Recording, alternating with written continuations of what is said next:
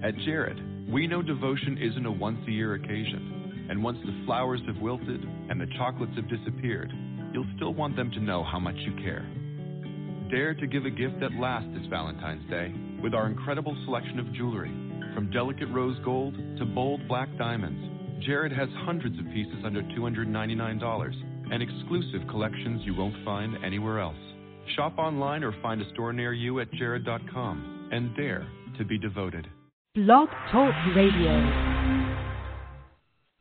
Hey everyone, and welcome to another episode of Syracuse Sports Make Me Drink here in the Troy Nunes and Absolute Magician podcast network. As always, I'm your host, John Cassillo, and uh, who do we have on the line today? I'm here. Hey. Hey, Sean actually made it. Sean made it. Yay. It's been a while, Sean. I know. What's going on? Not much. I am running on zero sleep because I just got back from Dallas this morning, went right into work. Awesome. Looking forward to hearing about it. Yeah. Uh, fun times down there. The Metroplex is much bigger than you think it is. Well, I've been told everything is bigger in Texas, so I suppose that would fit. All right, so I guess we'll we'll dive into last night's game, and I don't really want to talk about it much. I think, you know, we all had plenty to say about it on Twitter last night. It was a pretty solid uh, strand of Syracuse-related bitching for a good like hour after uh, things wrapped up. I had my uh, hot sports take today. Uh, so, Sean, what is your uh, what is your general feel on? Is this something that as Syracuse fans we can brush off, or is, is UConn winning a fourth title really like kind of a threat to you know, like where we stand as a program? I I mean, it's hard not to compare the two programs. Uh, you know, just because of the whole Big East rivalry and and all of that, and the whole Boeheim Calhoun thing. Um, but I mean, it's always been ever since Calhoun won that third title. You know, he he automatically wins any argument between in the Calhoun Calhoun Boeheim discussion and now that they're winning national titles without him, it's you know I I haven't checked. I actually thought about doing a Twitter search, but I would imagine there was quite a few people out there wondering why the ACC took Syracuse over UConn uh, last night, and if their women's team wins the uh, title tonight, uh, which we don't know yet whether or not they will. Um, you know that that's a pretty impressive resume, and I actually wouldn't be surprised if people within the ACC are kind of wondering whether or not they should bring in UConn at this point. Maybe that's a, a bigger discussion, but um, yeah, I mean, it, it's like I said, it's hard for, as Syracuse fans. We hear so much about Boeheim and the whole one title thing, and um, you know, especially a year like this where we didn't get as far as we expected to go. Um, yeah, it's. I think there is something there, and it's kind of a bitter pill to swallow for us.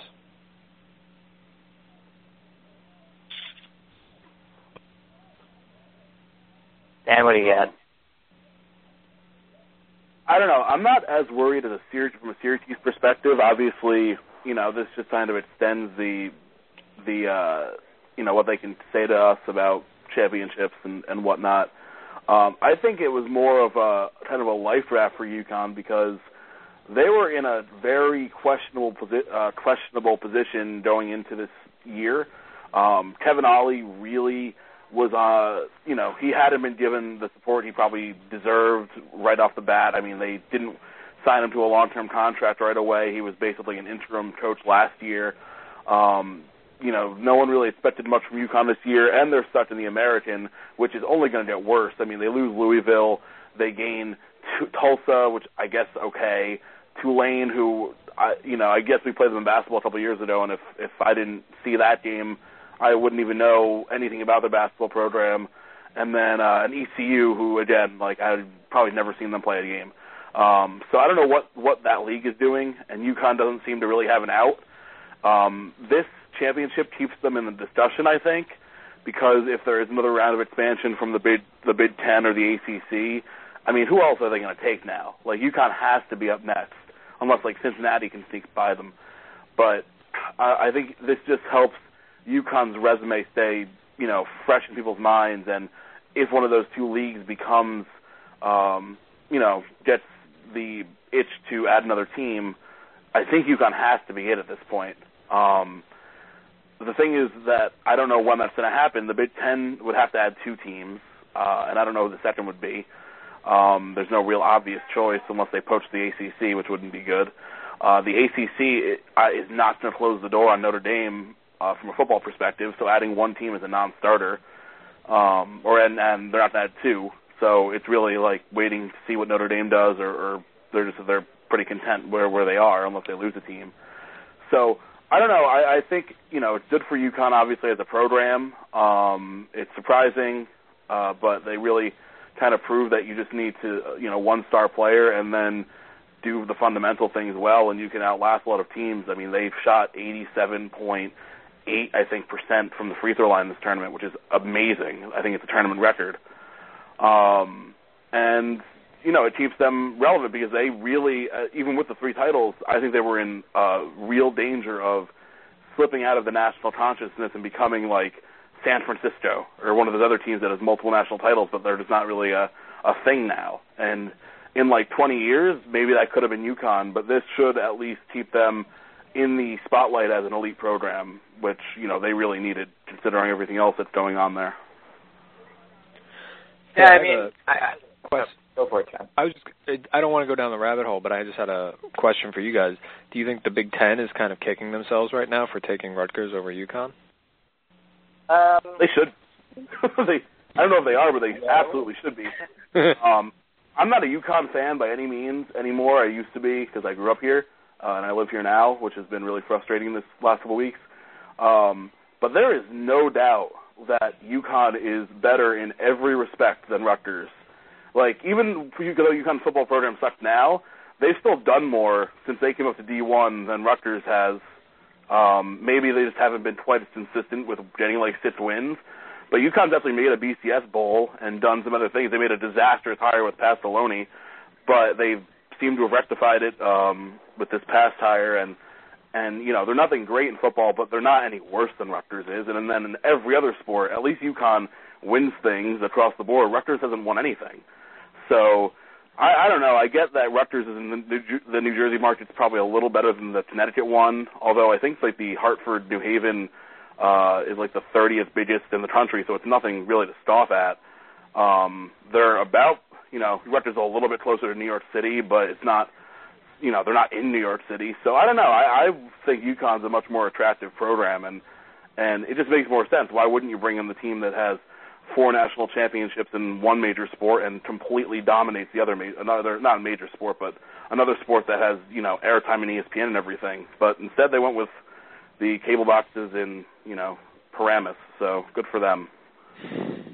well, I think that they just believe the hype too much. I mean, Rutgers Rutgers did, you know, mimic uh, Daryl Gross in many ways, in the fact that if you position yourself in a certain way and tell everyone that something is true, in this case for both programs, you know, owning the New York market, someone's going to believe it. And this time the Trump was Jim Delany. Um, I think that, again, like without going down the rabbit hole, like football drives results, yes, but you can't tell me that Rutgers or UConn football really uh, move the needle. And to be honest, and we've talked about this, I think, over the summer, Dan, the the big thing that we said was at the end of the day, like football results are great and football teams doing well are great, but if you're the Big Ten, certain schools are the ones that have to do great. If you're the ACC, certain schools are the ones that have to do great.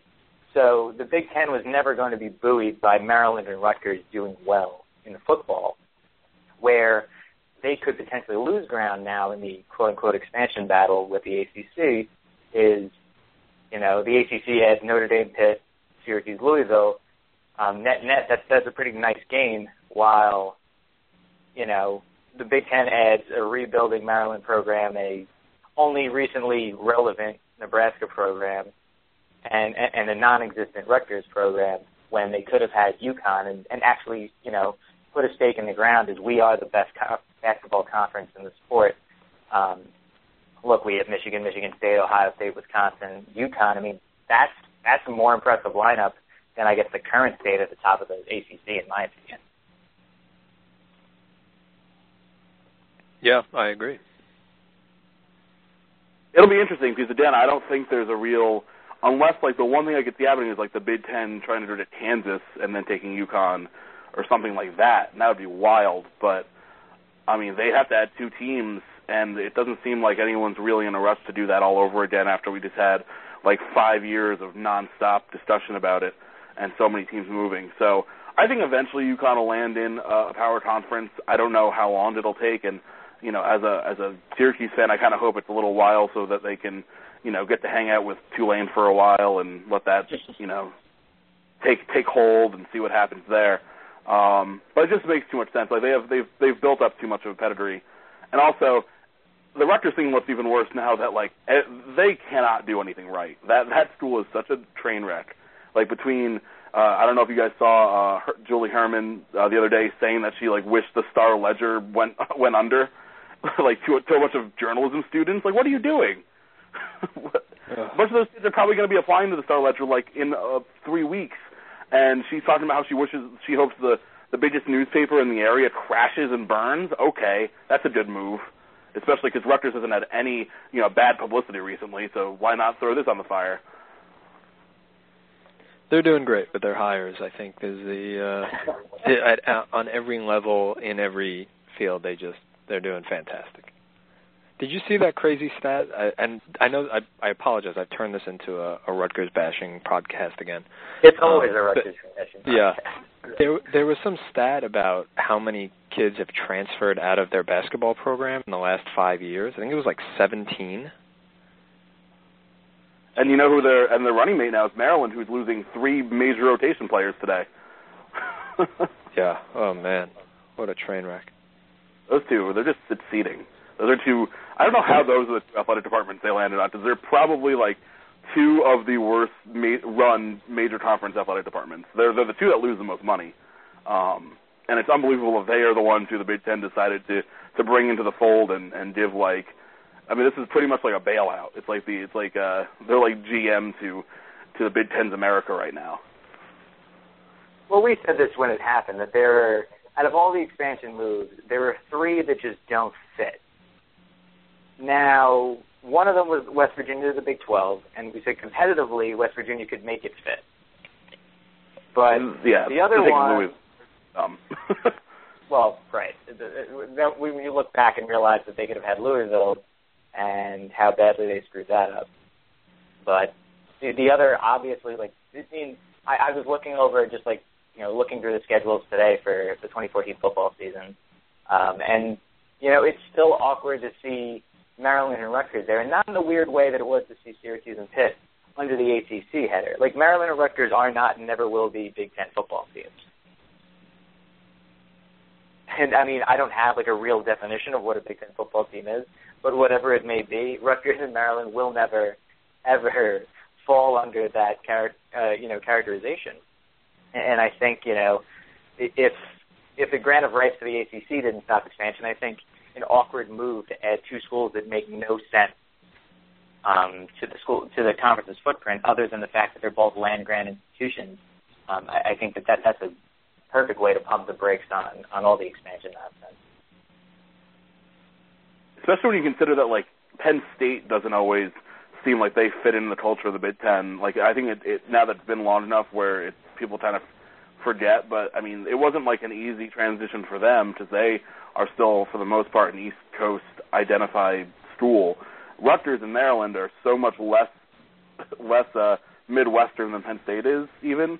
So it's just going to be really interesting. Um, I'm excited to see the first reports of like the Big Ten fans going to Rutgers Stadium and, and letting us know how they enjoy that. Because uh, last time I was there, I got you know we clinched a bowl in a really awful game that I barely remember, and uh, a bunch of us got just cursed at the entire way out of the stadium. So that was fun the last time I was in Maryland, uh, we took over the stadium from the from kickoff and basically uh, heckled Maryland fans out in the third quarter when we were dominating a low-scoring game.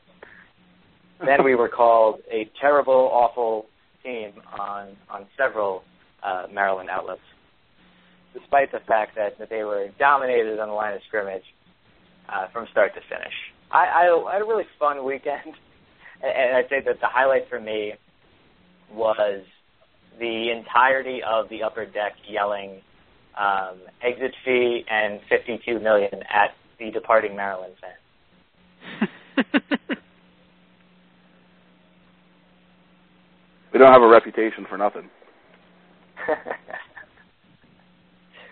we do know how to take over arenas. That's something I think the ACC might have underestimated. Or at least a couple Clemson fans. Well, I'm interested to see. Uh, I, I want to make it this year, and I'm interested to see how Clemson is in person because everything I've heard about them, like as hosts, is that they're very nice and, and accommodating. But you wouldn't know it based on just the like dearth of uh, you know, general idea of comedy that goes on over there. Like they just have. Uh, I was actually watching the the Patton Oswalt stand-up special that came out the other day last night, and he talked about how like German people just don't understand like humor or like just don't get that jokes are happening, and that's how I, I kind of feel like the Clemson are like the German people of the ACC. That'll go over well. can, can we put together an article like tomorrow of if ACC teams were actors in World War II, who would be each country? That's I mean that's not what I was going for, but sure. just, just, just this headline: Clemson is Germany. Uh, Clemson equals and Nazis. Just... Come comments. Oh god. who is that, Sean? Who's that one guy that writes to uh, the asylum all the time and is like written to you and me and just about everybody else? Oh, um, yeah. Let me see if I can find him. Uh, yeah, it's this one Clemson, and I've talked to Brent Axe about him too, and he said he, Brent said that he uh, he he used to write to him all the time, and then eventually he had to just start ignoring him. But um, yeah, I mean, I guess all like not all, but most of those like incensed Clemson fan diatribes uh, that end up there come from this one guy who is Yeah. just like super uh focused and like hyper focused on uh Syracuse knowing its place and uh and how dare we um you know speak out of turn. I wonder if he goes to like all the ACC local papers and does that. Like, is he on the like Atlanta Journal and Constitution website and like talking about He how the must. triple op- Like, like who does that? Who goes on other cities' local newspaper sites and, and yells at them when they have nothing to do with that town? Like, who'd spend? I don't I mean, want to I- spend the time reading like the Greenville Press or whatever is nearby in Clemson. Like, I have way better things to do. I pray he shows up on like FSU Twitter occasionally, because the public shaming that that would that would ensue within seconds would be something to behold. FSU Twitter is one of my favorite like corners of the internet. Yeah, I somebody said to me the other day that they they thought Florida State fans were the the worst ones we've met, and I was like, "What are you talking about? I thought they were great." I mean, yeah, they they beat us up, and they knew they were going to, and I'd love to beat them, but they were very, for the most part, pretty cool about it. You know, the whole thing. They they kind of there was a, a common sense or you know a, a reality to them that they could have fun with it and not turn it into this whole like we're so much better than you thing. Well, they're incredibly knowledgeable, and, and I think that's what I I really enjoy about them. Um, especially, and I know like the three of us here are, are very football focused. Not that we don't like basketball, but we're all very football focused. And to see, you know, fans come into a Syracuse blog and say, "Hey, we want to know things about this football team." To me, like that, that automatically is an olive branch that I'm very willing to take, even if your team is going to destroy us on the field. And like, I want to have a genuine conversation. You know what? Like, they have a sense of humor. Like, they have the same weird obsessions with certain elements, like uniform elements that we do. Like, if anyone's been following the uh, the way Nike's been changing elements of the helmet and the Seminole logo um, and, and the uniforms that are upcoming, like you know they they've been freaking out um, like at, at three or four times the volume that, that that we've been kind of talking about our upcoming uniform changes. Yeah, it is a little weird that they're going to change it like the year after they won a national title, but you know, whatever. I'm not too worried about it. The I'm sure they'll adjust. Although the new Seminole is kind of like off-putting, I think, just because Yeah, I've been so accustomed to the the, the normal one. Somebody said he looked that- like a greaser with face paint on. Which Is that bacon face? all just have like how defined his like jawline is is just weird. Like they just added, they made it so like detailed, but the details are just kind of strange to see on like a what's supposed to be a caricature.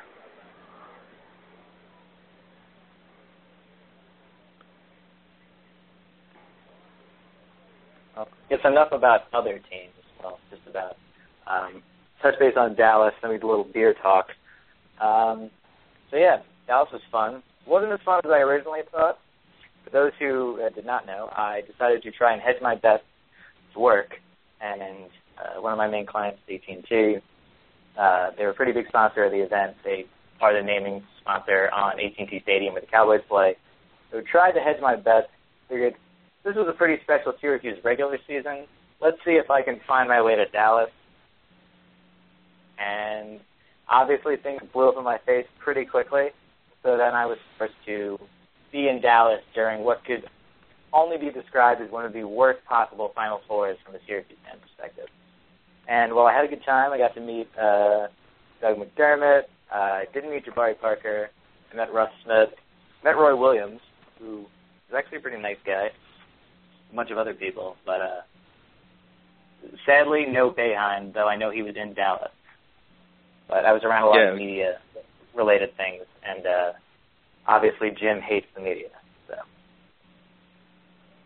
So I think my favorite Boeheim and Dallas thing was that I noticed a branch of Twitter that wasn't like Syracuse focused discovered Juli Boeheim and were so confused. as as many people tend to be when they realize what's happening. Did anyone else notice? And I pointed this out on Twitter during the, the, the final game that a they talked about the zone for a good hour straight, and not only did they not mention Syracuse or Jim Boeheim, but they all the announcers also displayed a complete lack of understanding about what the zone was and could do. I'm going to be totally honest with you. I didn't even watch the game. Uh, I just couldn't. But I heard that. Uh, uh, yeah, I heard that there was a lot of zone talk and uh, and all of that, but nary a mention of us, which is so weird because that seems like such a obvious thing. You know, when we're playing, uh, you know, you just say the word zone and people think of Boeheim and Syracuse. So that is kind of weird. Yeah, I think it was when Kentucky went into a zone, and that's like when they made their their run in the middle of the second half. Um, they kind of confused UConn a bit. Um, but yeah, it was it was a little strange, especially because Boeheim was there. Like I was surprised we didn't get the you know the classic pan over. Oh, Jim Boeheim runs the zone all the time. Um, but yeah, it was really focused on you know everyone else doing it, or like the general trend, and you'd think that we would be a part of that, considering that we were first or most prominent at least. And considering how much the zone has been incorporated into a lot of ACC defenses this year, I would think that yes, this would be a perfect you know, like if you're not to hate on CBS too much, but if you're a quality analyst, this is a perfect way to call back things that happened during the regular season and trends that you may have noticed if you had actually watched the games. So saying that, well, you know, Syracuse came in and like Louisville runs a partial zone, like bringing in those elements would have been. Instead, they sat there and went, you know, like you know, this is the danger with the zone. Kentucky's going to go into a zone, and UConn, like, and they're going to dare UConn shooters to shoot. Like, well, if the shooters shoot, it doesn't do anything to the zone. You need to be able to drop. You need to be able to hammer it home in the paint, utilize a drive and kick strategy, as we saw beat us time and time again um, closer to the end of the year. And I, I don't know. I guess I just I was around a bunch of other Syracuse fans, uh, mostly my wife, who what? tunes me out during these rant, but not under, to me, seeing analysts who are paid to do this quite handsomely not make like make such a lazy sort of you know a lazy sort of a piece of analysis instead of actually diving into what the zone means and how it's going to affect UConn, especially when you have so much film and reference pointing for UConn facing, you know, Louisville, again, who runs partial zone, and us, who I mean, especially for the last few years, ran 100% zone. Uh, I would just think there was a real missed opportunity there for the broadcast. I mean, it kind of reminds me that most of whenever you're you're talking about a broadcast that's on this level, they're always going to be playing to the the widest audience, and so they're they're not going to be queued up to you know to talk about the intricacies and all that stuff. It's going to be more about narratives and storylines and all that stuff. So it doesn't surprise me that they really, really wasn't about X's and O's. It's kind of like uh, you know that stuff they they just assume either you you know it or you don't care.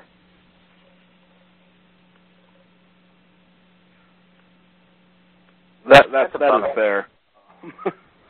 Especially because it it didn't help that we were out of the tournament so quickly. Like we kind of became an afterthought this season. And had we made a run to like the like last year, people couldn't stop talking about our zone. It was like a rule where every every time a broadcast happened, someone had to talk about how the Syracuse zone was just like this freakish thing that destroyed Indiana and Marquette. So I guess this year, you know, we weren't very relevant in the last, you know, two weekends. So we weren't on, you know, top of people's minds, even with something that's as, you know, ubiquitous as the Syracuse zone talking point.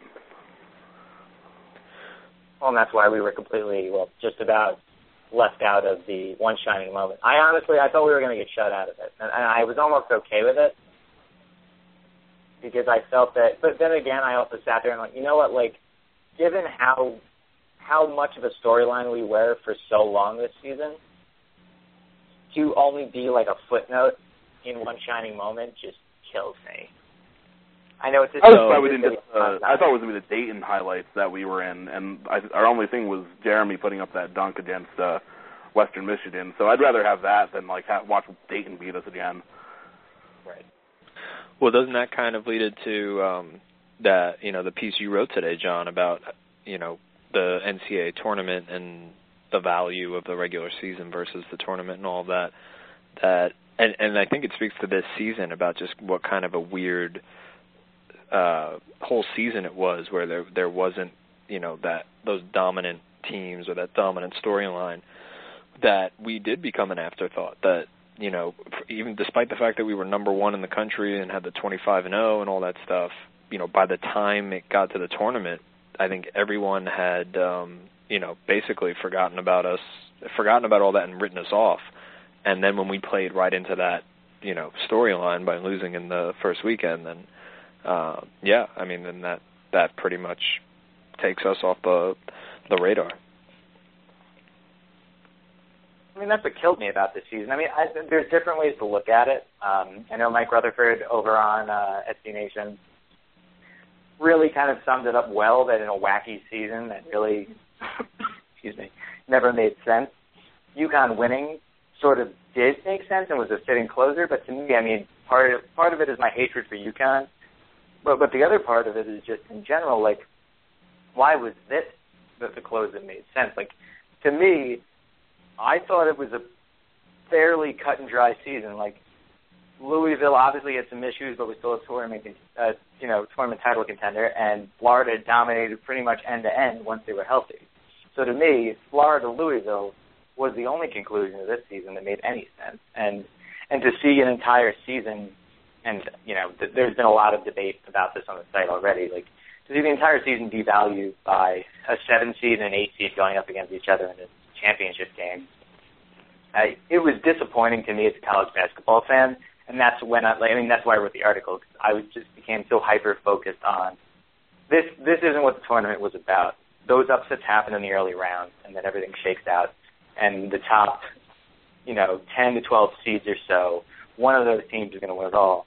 And Dan, I know you and me and Matt talked about it like months ago about you know this was the first year that there might have been 16 to 20 teams to win it all, and I'm not sure that Kentucky or UConn was even on any of our lists. Probably not the point that we talked about it. Um, Kentucky didn't surprise me as much because they played really well in the SEC tournament and could have very easily beaten Florida. Um, and they were like, it wasn't like they just showed up in in and you know the NCAA and started clicking. Like they had gotten it going. Um, really, in the SEC tournament is exactly when it happened. UConn surprised me a bit more, but again, like watching them just execute down the stretch, um, and and hit free throws the way they do, and then Napier just is incredible. Um, obviously, the seedings are one thing, and that's bothersome. But like these two teams, you know, UConn could have easily been a six.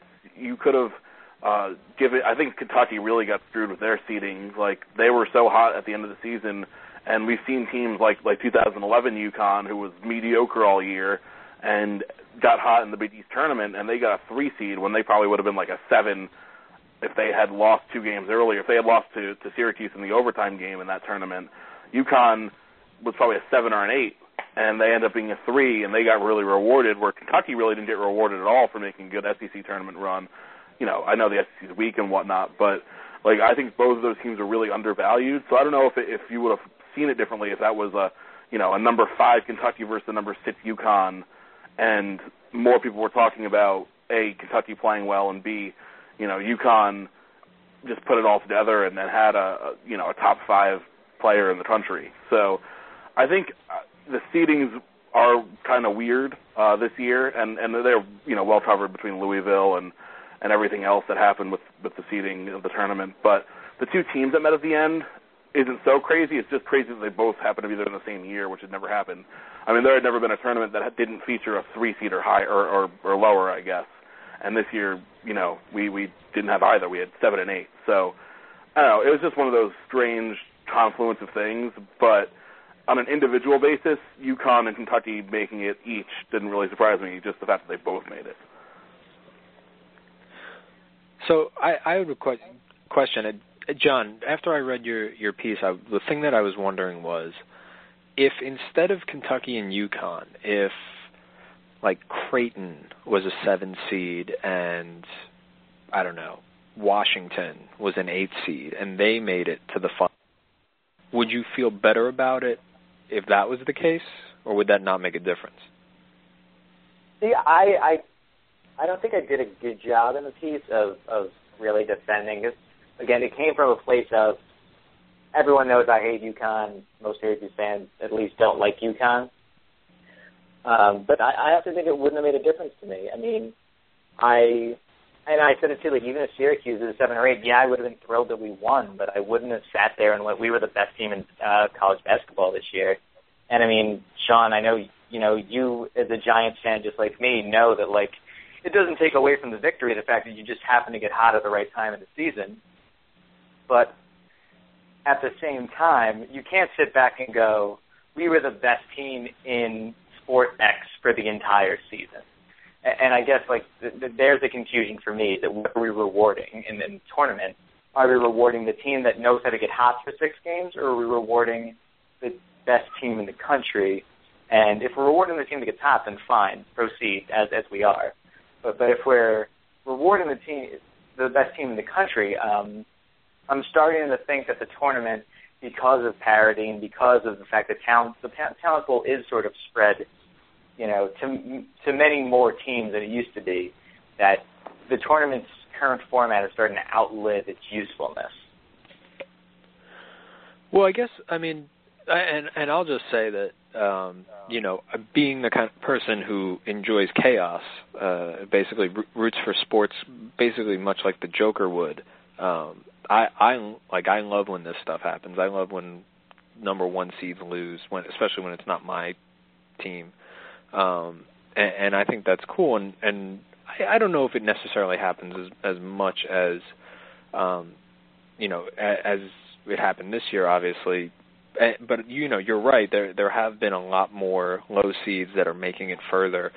But I I think you could chalk that up more to the fact that the mid-major programs are, you know, they're they're just while all the bigger programs are kind of dealing with younger players and one and dones and two and dones and you know there's a lot more of that. The mid major programs are developing these guys and and all that stuff and I'm sure that has that plays into it as well. But I guess that you know ultimately the question is what like you're saying like what do you value the regular season more or do you value the playoffs more? Because this is a like you brought up the Giants when the Giants what they they were like nine and seven that season when they won the Super Bowl, right? Yeah, I mean the one season they were nine and seven, the other one ten and six. At no point yeah. during the regular season did you go, the Giants are the best team out there. No, and and, and I I remember you know when they won, I mean after they were nine and seven, I I don't think I said they're the best team in the league. You know, you play that play that that game that matchup ten times. I don't know if the Giants win more than two or three times. Um, but you know that's that's a playoff. That's the the that's the point. I mean, um, you and to be fair, I mean I think I like to think of it as and it, it's kind of weird, but really when you think when when you really think of it, what it comes down to, because right now, in not just college basketball, but just about every sport except college football, you know, you know, they're changing it now, but um, ultimately, the regular season exists solely to seed you for the playoffs. When, when you really think about it, like as much as we put all of this um, emotion and all this weight into the regular season, ultimately, all it really is there to do is to say who gets seeded where in the playoffs. And then when you get to the playoffs, then it's almost like that's the real season, and it, it's that's not an idea that I think a lot of people would agree with or want to believe or want to agree with but it's kind of how I think if you look around, you know, the NHL, this is I feel like this is an extremely clear uh thing that it really is like you have the regular season and then the season really starts in the playoffs and it just becomes another animal.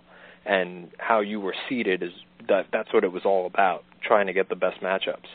And so, you know, for me for watching the game, I it doesn't bother me when, you know, like when people are saying, you know, that the the committee did a bad job seeding or all that stuff. It, ultimately, you know, everybody did what they did in the regular season, and you ended up where you ended up in the tournament, and now it's just up to you to win.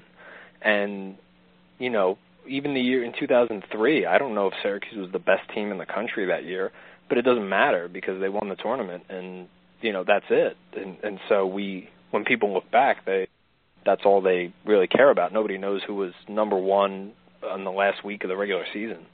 Um, you know, they just know who wins it at the end, and so it's that. I to me, that's just kind of how how it is. That's where the weight is, and the only way to ha- not have it that way is to not have a playoff.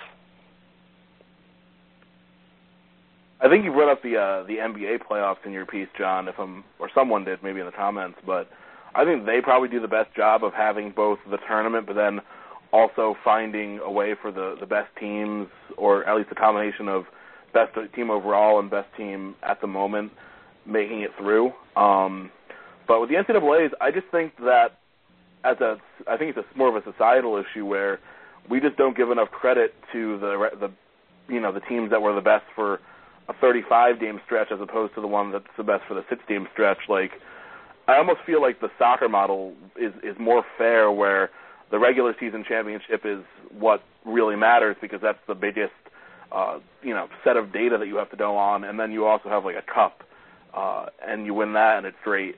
But for like, especially for college basketball, more than almost anything else, if you don't win the NCAA tournament, like no one cares. Like in Syracuse, we talked about like the AO year all the time, 2010, how good that team was. No one outside of the Syracuse fan base understands how good that team was, and we talked about it ad nauseum every year. Like, what if? Uh, and you know we very well might have won the tournament if he had gotten uh, if he had stayed healthy. But it just doesn't matter in college basketball if you don't win the tournament, and maybe that's more of the issue than the tournament itself. Just the way that we as sports fans view it. Um, and I think part of the reason for that is that college basketball fan base is very segmented, where there's just a giant portion of people who don't jump on board until until March at all. Like they don't watch any regular season stuff, and then they watch every minute of, of the postseason, which is just kind of strange to me. Um, but I think I think just as as a as a general sports fan base, we could do a better job of you know reflecting on like like look at Florida this year. That was an amazing team. They won thirty like they won thirty games uh, when they were healthy. Like, they were unbeatable all season. Obviously, UConn had their number in that one game and beat them earlier in the year when they weren't healthy. But like that shouldn't automatically take away from what they've done but instead now this is like Billy Donovan's like fourth or fifth best team instead of what probably was his best team. You bring up an interesting point there. I mean, the, I think to be honest, I think the NBA is the only league, pro or college, in which you look back at very good to great regular season teams and go, this was a legendary team. It's unfortunate they didn't get there. I mean, you know, Sean brought up the NHL, something that I avoided in the piece, but to be honest, like that's the only that's the only league, again, college or pro, that really has a clear separation that the type of hockey you play in the regular season has no bearing on the type of hockey you play in the playoffs. And I think, you know, NBA, again, like you look at a team, if you go in, a, in an NBA regular season, if you go 65 and 17, you're looked at as a fantastic team that should win it all. And if you don't, you're looked at as a squad that just couldn't get it done. But you know what? You're also looked at with a certain amount of uh, you know reverence over time from your own fan base. I think in every other sport, you know, you look at the numbers. I think I think no 15 and one NFL team has ever won the Super Bowl, which is insane. There's been like five or six 15 and one teams, and none of them have ever. I think only one of them even gotten there, like which makes no sense. But you look at those teams and you say failures. You don't you don't look at those regular seasons as, as something special. Hockey, if a team finishes with 130 points in the standings, you don't look at that and go special if they don't win the cup. And and I think the same holds true for college football and college basketball and uh, even baseball. The Mariners back in 2001, you know, set a wins record, lost the Yankees in five games in the ALCS. And nobody even thinks about that team, despite the fact that they have the wins record.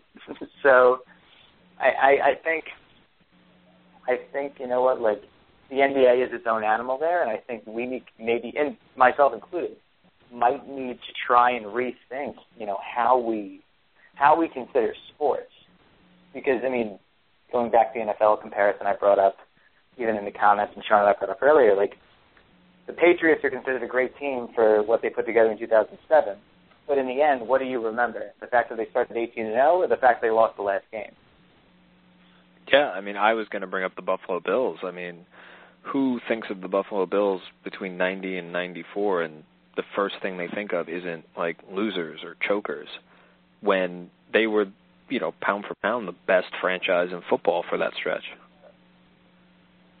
It also makes me like appreciate college football more because as badly as we all have wanted to play off, and I'm not giving it up now that we have, a, you know, even the small one. Like a Syracuse team can go seven and six and be largely irrelevant to most of the country, but we can still look back fondly on what Syracuse did this year. And it's almost like every team, aside from like Alabama or the big, you know, teams that are in the national spotlight all the time, have like their own. They're all like existing within their own little bubbles, and the the fan bases can appreciate them without having the championship aspirations um, year in and year out. Uh, and you know, obviously, I think the playoffs makes it better because the BCS is stupid, but just the the uh I guess when the sport is so inclusive or so uh like for such you know a small amount of teams in terms of determining a champion, it's almost like we've been trained to like not expect it, so we can just appreciate a very good nine win team more than we would be able to a very good 28 win basketball team when 64 teams can you know technically play for a championship.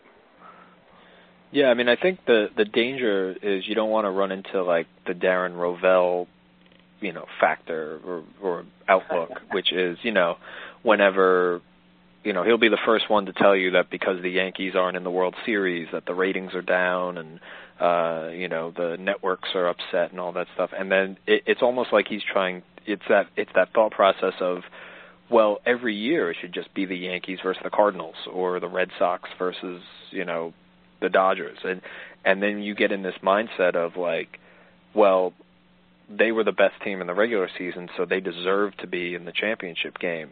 Uh, and but you know that's that's the risk you run with the playoffs is you know you you're maybe you were a, a great regular season team, but uh, you know it's that that's kind of I think I think that's kind of the beauty of sports is that you you can you know like I was listening to um Hang Up and Listen the podcast today which was really great and they were talking about um they had Andy Glockner on, and he was talking about Fulham in, in the EPL and how they're um, getting pretty close to being relegated, and uh, you know, eh, and so you know, talking about how they're like an awful, awful team, but over the course of the next four games, they've got a chance to, um, you know, the, they're like four meaningful games, and it's almost like a weird playoff, uh, you know, uh, setup there. And then they were talking about um, you know the NCAA tournament and how all these statisticians, you know, people are looking at all the analytics guys like KenPom and um, 538 and saying like, you guys suck. You got you totally got it wrong. You know, none of you predicted UConn versus Kentucky. But isn't that also kind of the cool thing about sports that that can happen? You know, and and so it's not that I disagree totally, you know, with um, with the idea that you you ultimately want to see great teams be great and you know prove themselves on that stage. But I guess it's just kind of the it's the risk you run of, by having a a, a system like that, and so um, you know I, I see all sides of it, and and I certainly think that um, you know I I might have been more interested in the game. I might have watched it if it was like Florida versus Arizona because I spent all season hearing about them and how good they are. But the fact is, they both lost, and so you know that it's it's like you can take either side of that and it makes sense. So anyway, that's the end of my rambling. Fair enough. It was actually, you know, I, I think I actually got to the crux of a lot of what, what I wanted to talk about, at least in the uh, article. And you know, some of that was either not communicated by me, or it just seemed like that tangent was just never approached in the comments. Um, I think the the main you know crux of the comments was my small sample size, which I continually pointed out was the point that we don't know yet. But um, but I, but I think you're onto something with like there's definitely now we can point to. I mean, you could even go back to you know when Butler made it. You know, even though Butler I think was a five seed that first year. Um, you know, you can. There's something going on in college basketball. I don't know if it's exactly you know, because of the 68 teams, that could play into it. But I, there's definitely something going on in college basketball that's worth del- delving into. Like, why are we seeing so many low seeds make it now? And so I think it's a cool conversation to have. Thanks, Sean. Appreciate the endorsement. There you go. Yeah, no, I I loved it. I I I love that uh, and I love that on Twitter, you know, because at first glance everybody assumes that I I write everything on the site, so I, I I caught the initial brunt of it. Uh, but uh, but no, I I think it's I I love having those discussions. Let's get us to the off season, which is now long. Uh, it's at the lacrosse one today, uh, unexpectedly, because apparently Cornell, as I said on Twitter, uh, Cornell lacrosse is pulling a Syracuse basketball and just going to lose every game here on out. Man, I wish I thought of that. All right. Well, why don't we talk some beer quick, and then I think we jump to some lacrosse and maybe even some uh, some agenda setting before we get to uh, the spring game, which is still you know like a week and a half off or so. So we have time to talk about it next week, but at least chat about some uh, some themes we're seeing. But uh, beer, Sean, what have you been drinking lately? I know uh, I know you have a larger sample size than Dan and I to, to pull from. Yeah, I um I I had I knew I was coming on today, so I'm like, oh god, I've got to think of something good, and I I thought about going through double checking all the past podcasts to make sure that I wasn't stepping on anything, but I figured, you know what, I'm probably not. Um, but yeah, I mean, for for those who don't know, I'm I'm not really a big IPA fan. I'm not a um, not a fan of like the the real hoppy stuff. I'm I'm I'm more smooth, and so uh, my my beer of choice has been for a little while now the uh, Fat Tire from New Belgium. I I kind of like a lot of their their beers, and so that I I really like. I think it's a I think it's called 1552. Is that does that sound? Uh, right? the uh, the 1554. 1554, yeah, that was like my favorite for a while, but I can't find it anywhere. But uh, so I kind of defaulted to the Fat Tire, which is an amber. Uh, so I've been doing that. But uh, if I can recommend a local that's out here, I will recommend Diamond Knot Brewery in Mukilteo, right uh, across the ferry from uh, Whidbey Island, where I live. They uh, they're a craft brew, and they've kind of just ramped up and uh, are moving some stuff out, and they've got a really good blonde that I like. Uh, so it's Diamond Knot, uh, the blonde. I don't know if it's available anywhere outside of the Pacific Northwest, but uh, if you happen to find it and you like that, check it out. I'll have to look into it. I was meaning to connect with you, Sean. I'm headed up to Vancouver and Seattle uh, first week in the college football season. Actually. Are you? Yeah. Excellent. Me and the, uh, me and the wife are doing a little belated one-year anniversary trip. Spend some time in Vancouver and then headed down to your neck of the woods. So we'll uh, we'll be sure to connect off podcast on that. Yes, we we don't need to we don't need to go through it here for for all the listeners, but yeah, we will we definitely will. We'll we'll meet up for a 9 a.m. football game, and I'll show you how we do it out here. Fair enough. Um, also, I know you mentioned New Belgium. I'm actually headed there um, in May, so I'll be sure to share that on the podcast. My experience. I've heard from some people a friend of mine lives in Boulder, and he said that the New Belgium uh, brewery tour was the best one he'd ever been on. So I have uh, I have high hopes for this one. Yeah, they seem like a cool company. Yeah. Dan, how about yourself? What have you been drinking? Um, nothing too exciting recently. Um, I picked up a six pack of uh, Cisco Brewers Whale's Tail Pale Ale uh, a couple, maybe last week. Um, I've been drinking a lot of, uh, especially like English pale ales recently. They're from Nantucket. Um, I was actually kind of disappointed by it. I don't know if I said a bad batch, but like it has like a weird aftertaste, and it, I don't know. It just feels like something's not right. So I might try it again because I've seen it a lot of places that I just never drank it, and I just feels like something's like off with it. So maybe don't take this as like an uh, anti endorsement of them because I think I might have just done like a weird six pack of it. Um, and then last night during the game, uh, I was just drinking uh, Dogfish 60 minute, um, you know, solid standby, you know, trying to pretend like I wasn't watching Kentucky and UConn battle for a national championship, which was just dreadful. Um, but yeah, nothing too crazy the last couple weeks. Hopefully, uh, this weekend I'll get into some more things, maybe some springtime stuff, since it actually is like hitting the 50s and 60s now, as opposed to like the you know eight month long winter we've had here in the Northeast. So I'm going to chuckle for a few because it was 80 degrees today. Hello, Los Angeles. Um, it snowed last week. It snowed like last, I think Wednesday in the morning. I feel like, like I feel, it didn't feel much different than being in Syracuse this winter in Connecticut. It rained all day here, if you can believe it. Amazing. I was down in Dallas. I felt like that guy. I was sitting at like 55, 60 degrees, and I was like shivering in a long sleeve shirt and jeans. It's like the, the the metamorphosis has finally occurred. I'm actually a Californian.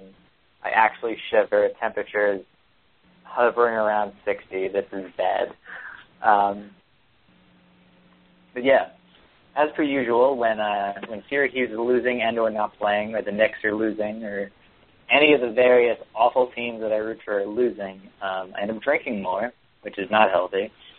Um, some things I've had recently, uh, Hopped on the High Seas, uh, hop number 529 from uh, Cigar City Brewing. It's an IPA. Got it via trade. Um, was spending some time at uh, the Rahr and Sons Brewery down in Fort Worth when I was uh, in Texas. We got to check out um, couple of fun beers there. Uh, I'm going through Untappd as we speak.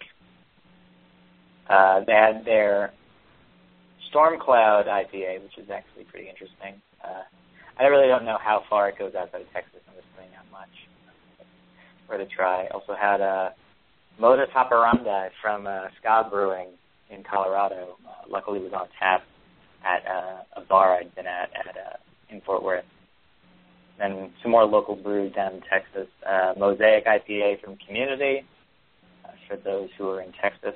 I'd highly recommend, as well as uh, Deep Ellum IPA from uh, Deep Ellum Brewing. I can go on, but we don't have a ton of time left. So, um, football spring practice. I know we've been hearing bits and pieces. Uh, Syracuse's spring practices are kind of, you know, uh, kept real media free largely. So, uh, what do we think? Uh, start with you, Sean. What do you? Uh, is there, are there any undercover storylines that maybe it's something we should keep an eye on going into the game? I mean, obviously we know that the uniforms are being uh, unveiled, but uh, are there any players that you're really looking out for um, as, as the guys going to burst onto the scene in the spring and just really carry that over into the fall? Well, I mean, uh, I'm excited by all of the things I'm reading about the these ideas about offense and how we're going to be you know arguably moving at a pace or at least in theory we want to be moving at a pace that'll put us among the fastest offenses in the country. So i'm intrigued by that um and it's actually made me realize how many how many quality players we have at you know kind of across the offense from wide receiver to running back to the h back to all that. Um, you know, if if Adonis Ameen-Moore is playing well, like we're hearing he is, you know, it'd be awesome to have that, you know him back in the toolbox, and um, you know the wide receivers I think are an up and coming group, and the tight ends are apparently uh, you know, a, a really up and coming group as well. I think the thing I'm most curious about, and um, by the time this podcast drops, uh, there'll be an article up on the site. But we found out today that uh, Kyle Knapp has uh, has left the football team because of concussions. That uh, so his career is over, which uh, you know is a bummer for him. But at least you know it's good to hear that he's taking care of it and taking care of himself. But uh, we were already hearing there was some issues with you know the offensive line in terms of injuries. I don't know if this was part of that, um, but that sounds like really the the the number one question mark of who's going to be the starting O line. Um, apparently, they're they're working in uh, John Miller to be possibly to have him take over at center, so Rob Trudo doesn't have to shift over and he can go back to his normal position. So it sounds like there's a lot of question marks there, and I'm I'm just curious to see I don't know how much of that we'll see at the spring game. Um, you know, obviously it's going to be a big jumble with the offensive line, but I'm curious to see who's playing where, um, who doesn't look like is you know going to be the starters, who's kind of up and coming, and and all that. And so that sounds like, at least for me right now, the biggest question mark offensively. And then um, you know on defense, I, I keep hearing a lot of different names. You know, it sounds like the coaches are really excited about uh, Marqez Hodge. Um, uh, I, you know, a lot of those D line guys, uh, Crume and um, you know, and uh, Raymond and all those guys, it, and Isaiah Johnson. It just everybody's battling, and you know, one of those guys could really step up and make a difference. So, I'm just interested to see who who's the, who emerges and um, you know who kind of takes that Jay Bromley mantle and runs with it. Dan, how about yourself? Um, I was also I was really bummed to hear about the Kyle Knapp news um, because uh, it just seems like this is becoming kind of a thing, uh, especially around Syracuse now. We already had Tyler Morona quit a couple months ago because of the same thing, um, and unfortunately he never had to see the field at all. Knapp played a little bit last year. But I thought Knapp was going to be a really good player. Uh, I wrote about him in our offensive line spring preview. Um, he was starting at right guard uh, for the injured Nick Robinson, and I thought he had a real chance to be uh, a player there, if not this year, probably next year. Um, he was a big, pretty solid recruit for us back when he signed. So it's unfortunate just to hear anyone's career ending that way. And I don't know if it's that Syracuse is taking concussions more seriously than other programs or something, but you know, you don't like to hear that multiple players have had to like quit their, you know, entire football career because of it. But I guess I'd rather have them be safe than like see something awful happen with a Syracuse player. So, you know, hopefully they'll they'll press on. I, I think the the depth issues at O line are a bit disconcerting, but I feel like we have a lot of good players there. It's just getting everyone on the field and healthy. Um, the unit really progressed last year, and that's why I was kind of disappointed that we lost uh, Pat Perles as O line coach. Um, and, and Joe Adam has, you know, some pretty big question marks as he hasn't really coached that position much. Um, so that's that's probably the biggest question mark. Not because I don't think they'll be good. It's just that I don't know. I think I can see it swinging either way. Um, I'm very excited that we seem to be going back towards some of the things we were doing in 2012, but with like the the you know more uh, dual threat quarterback with Hunt. Um, obviously, Hunt really came on at the end of last year, and it's nice to see that uh, McDonald's you know, making the playbook easier. That's a lot of what happened in 2012. I mean, we know we all know the story of, you know, they went up to to uh, to the I forget the name name of the military base now, um, upstate in the in you know the North Country, and they just slashed the playbook in half like a week before the season, and that basically is why the offense was so good in 2012. And it's nice to see that McDonald is taking you know the couple things that he figured out last year and and what worked last year and combining them with what we saw how it worked so well in 2012 with running, you know, so many plays and being a you know top 10 uh, pace offense and and making things simple, but then adding a lot of package plays in because I think those are the offenses that are a incredibly successful in college football now. If you're not getting the blue chip recruits, and B, um, they're exciting to watch. I mean, I think I think package plays are pretty brilliant. Just the whole the concept of them, and they worked like a charm in 2012. So hopefully uh, he can work some of that Nate Hackett magic, and, and the offense will really be something to watch this year. Yeah, I mean, I know, like, uh, my roommate and I, when we were in college, were we're sitting at the dome, which is mostly empty, um, and and wondering why we didn't just recruit, you know, like track stars and guys who could run like sub four five forties, so that we could take advantage of our, you know, artificial turf, indoor surroundings, and I think we're actually kind of doing it. Um, I'm not going to say that George McDonald reads my, you know, kind of scathing reviews of the offensive play calling, but at the same time, as we saw at the end of last year, something changed, and and I'm actually pretty excited about, um, you know, the more aggressive approach to play calling that we're uh, that we're going after now. Um, I think we have a, a ton, like Sean alluded to, a ton of really really great athletes, um, both at the running back position, uh, wide receiver positions. I think there's a lot of different formations we can go with. Um, and I've tried not to talk myself into this, but you know, they mentioned it was going through the schedules uh, nationally just to kind of get a glimpse of, you know, where where the college football landscape is looking this year, and I, I can easily talk myself into eight and four, which is terrifying and and exhilarating at the same time. So I'm curious to see how how the playbook gets opened up in, in spring practice, and I have a feeling it's going to be in a reserved way. Um, I'm curious to see how um, our new coaches kind of adjust. And I'm also curious to see how McDonald responds. Um, I think you know George McDonald, while he did a great job on the recruiting trail, I would say that it, he left something to be desired um, in terms of play calling last year. Uh, and if he's if he's really taking that kind of criticism to heart and um, you know looking to improve upon it, it, it seems like indications are it's working, but but but I definitely want to see it in action.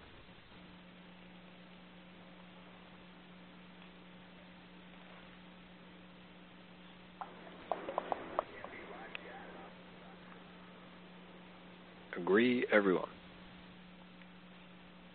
Yeah, this I want football to start so bad, but we're not even all that close. Long road ahead of okay, us. Dan. Dan, we're gonna we're gonna fill this space with what we did last year. We're actually going to talk about the other teams. Pretend that we're as expert at analyzing those teams as we are analyzing Syracuse. Push everybody through the entire offseason pretending it doesn't exist, and then getting to kickoff. And make wild predictions about Duke that end up being, you know, Being completely end up true. I, well, not even. Like we we we undersold Duke. Yeah, well, we might as well mark it down that Dan and I pegged Duke as a definite contender, and also predicted Virginia's complete bottoming out last year. And before we even get to those podcasts this year, I'll say again that, that Virginia is going to bottom out and finally find a way to, to fire Mike London. Where there's a will, there's a way. and where there's one less year to pay a buyout, there is there is a desire to fire. Anyway, uh, those are all topics for another podcast. Uh, I'd like to thank Sean and Dan for joining. Especially you, Sean. I know you have a busy schedule, and I appreciate you uh, popping on today. Yeah, glad to do it. I hope uh, hope to do it more often. And um, please, everybody, go to iTunes, rate and review the podcast. You are helping us more than you realize. Exactly that. I'll be sure to uh, post the link and call attention to it in all caps with exclamation points. Please, everyone, uh, make sure that you are following. Um, for Syracuse Sports Makes Me Drink here on the News After Magician Podcast Network, I'm John Cassillo. That was Sean and Dan. And uh, go Orange.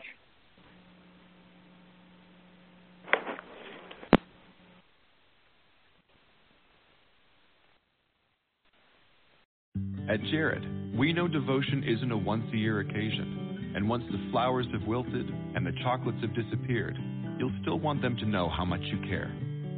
Dare to give a gift that lasts this Valentine's Day with our incredible selection of jewelry.